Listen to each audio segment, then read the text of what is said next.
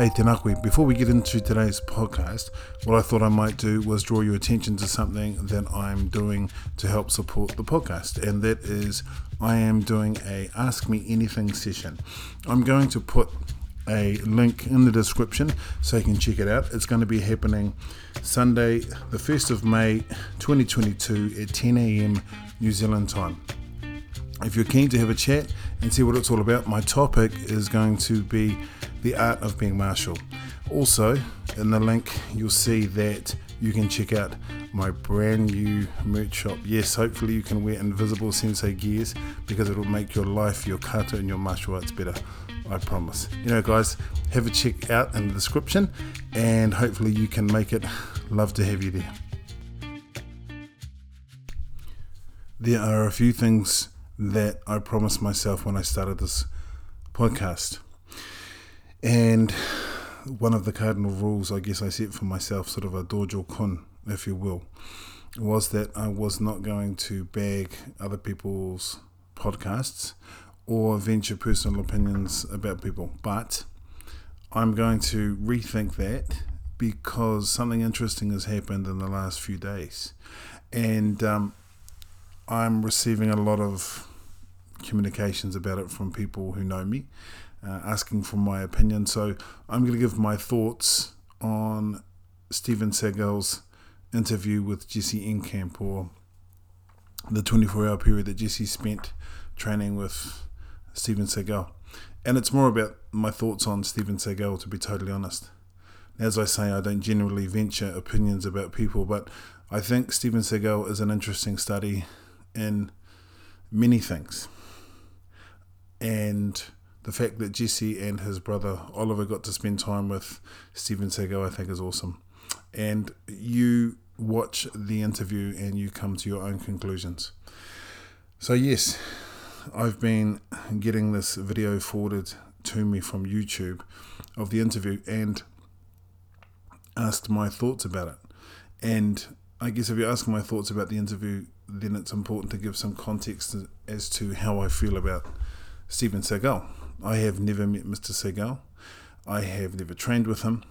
Uh, I have friends that have that have met him in social settings and in training settings, and the opinions vary as they always do.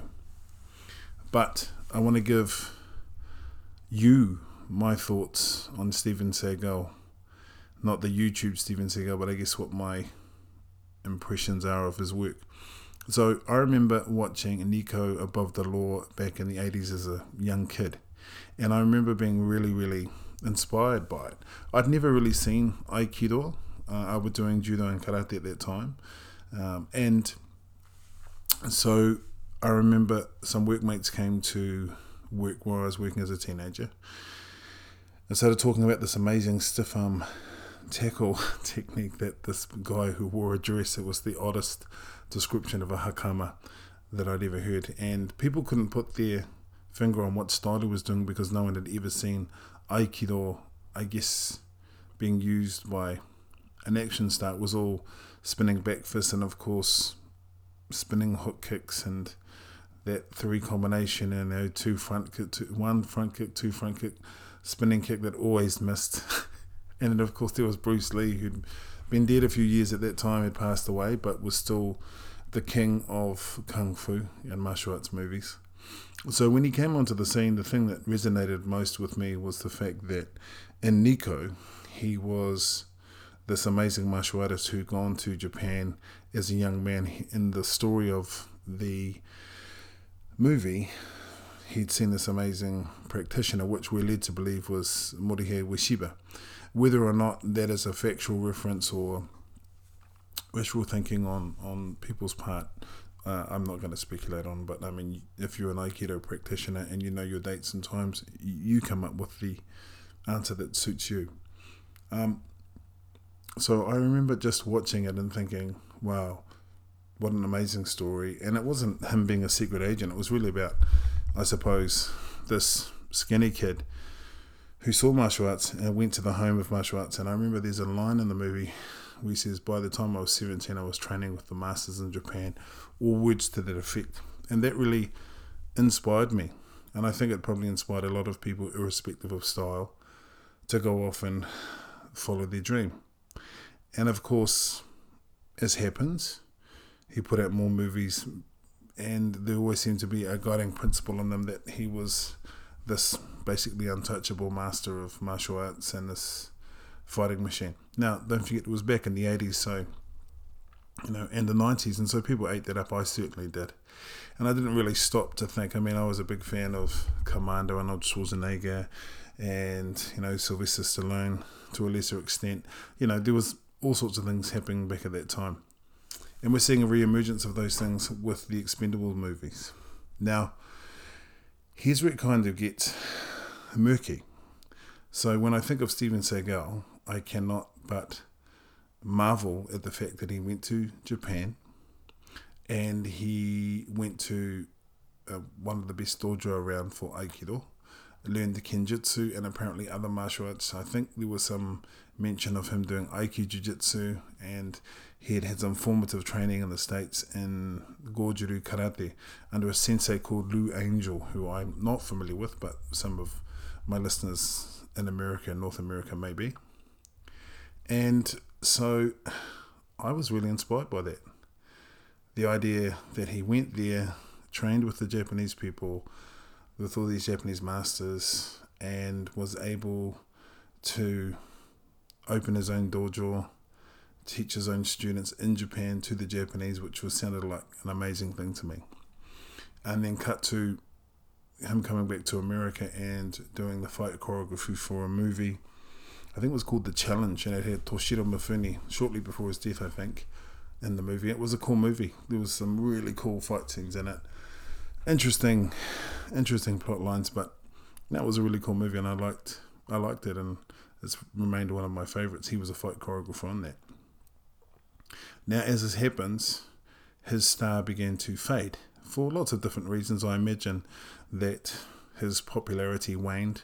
Certainly, the quality of his material started to disappoint in the box office. And of course, you know, what do I know about being a Hollywood star? As your star begins to set and you're not perhaps as influential as you once were, I guess it becomes a case of, as they always say, you know, the people that you stand on going up the hill are the people who you pass going down the other side. And I guess I don't know too much about Hollywood, and there's a lot of stuff written about him. And of course, there's, you know, secondhand stories, the famous one of him being choked out by judo Gene LeBell. And whether or not those things are true, I'm not really kind of really get into a debate about it. My impressions of Steven Seagal have changed over the years, and his behavior as someone who doesn't know him and is purely standing on the outside has become questionable. And is it a case of that the fame became too much? because there are certainly criminal proceedings that seem to follow him around. But it seems to be a thing with with Hollywood stars that there are alleged charges and so on and so forth, and there's all sorts of drama. But when I watched the interview, what I saw was a martial artist with an incredible pedigree. Let's not get past that. I mean, I know people who probably don't know too about too much about martial arts kind of bag him and sort of go, oh, he's this big fat has been. But you can't get away from the fact that, you know, he went there and did it. But when I watched the interview, I saw something really sad. I saw, for me, the impression I got was a man trying to hold on to some vestige of fame and notoriety who perhaps on some level doesn't feel very good about himself. Now, people have asked me what I think about his technical explanations. I think they were really cool. Uh, I don't believe, for me, that he taught uh, Anderson Silva the front kick that he won his match with. I don't believe that. I, it's not a question of Steven Seagal not being able to do it my giddy. It's a question of, from a common sense perspective, I imagine that Anderson Silva had thrown a few front kicks before he ever met you know, this movie star, Steven Seagal.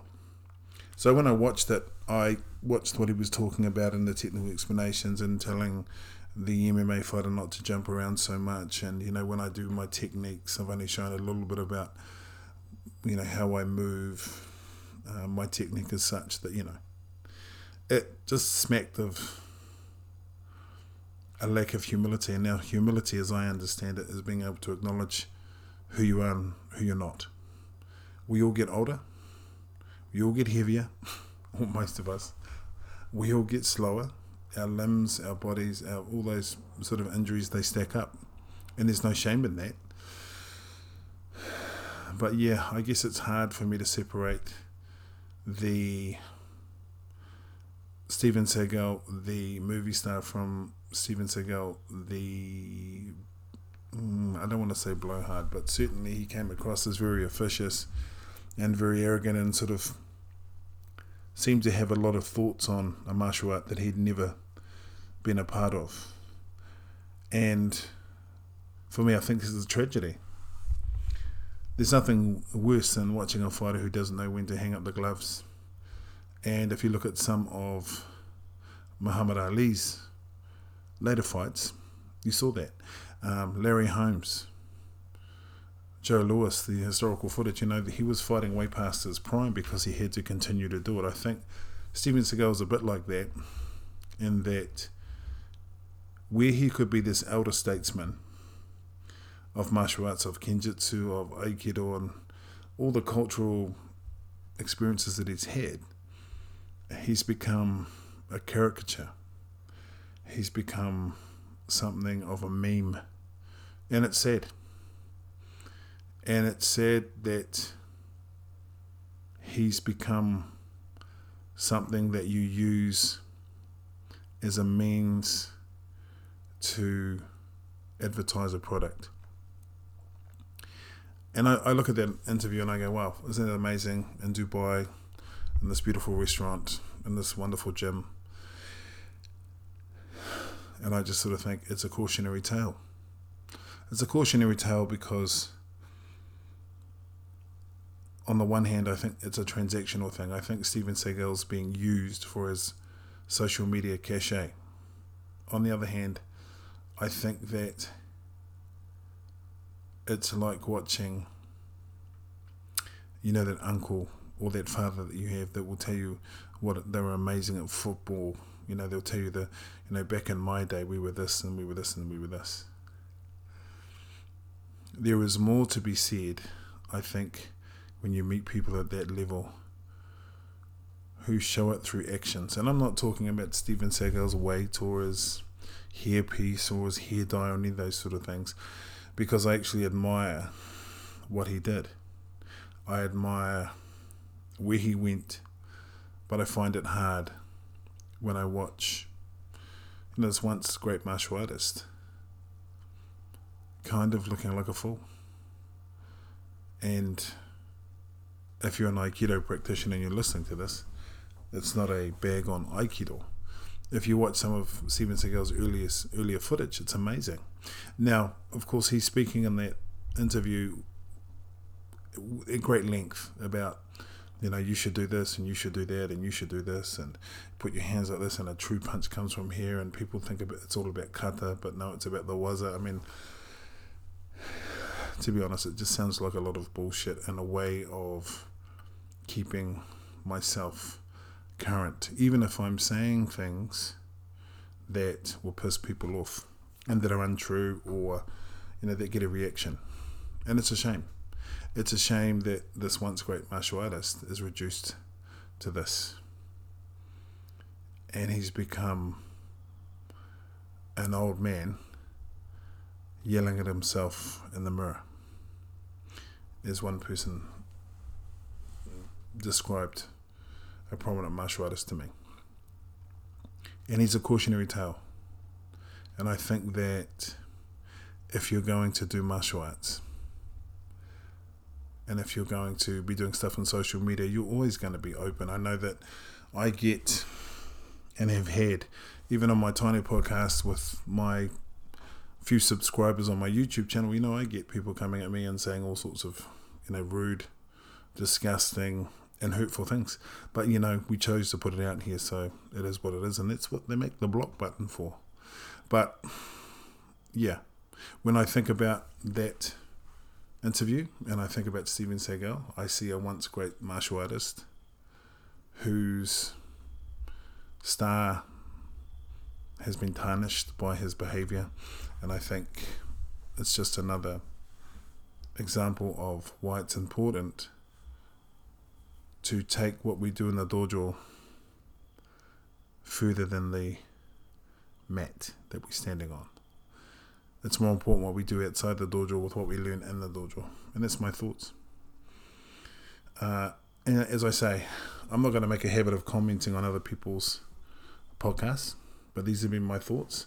Steven Seagal has been someone that I have both looked up to, admired, been inspired by, and then kind of rolled my eyes and moved away, which is a shame. But hey, we're all walking in the same direction, just at different speeds.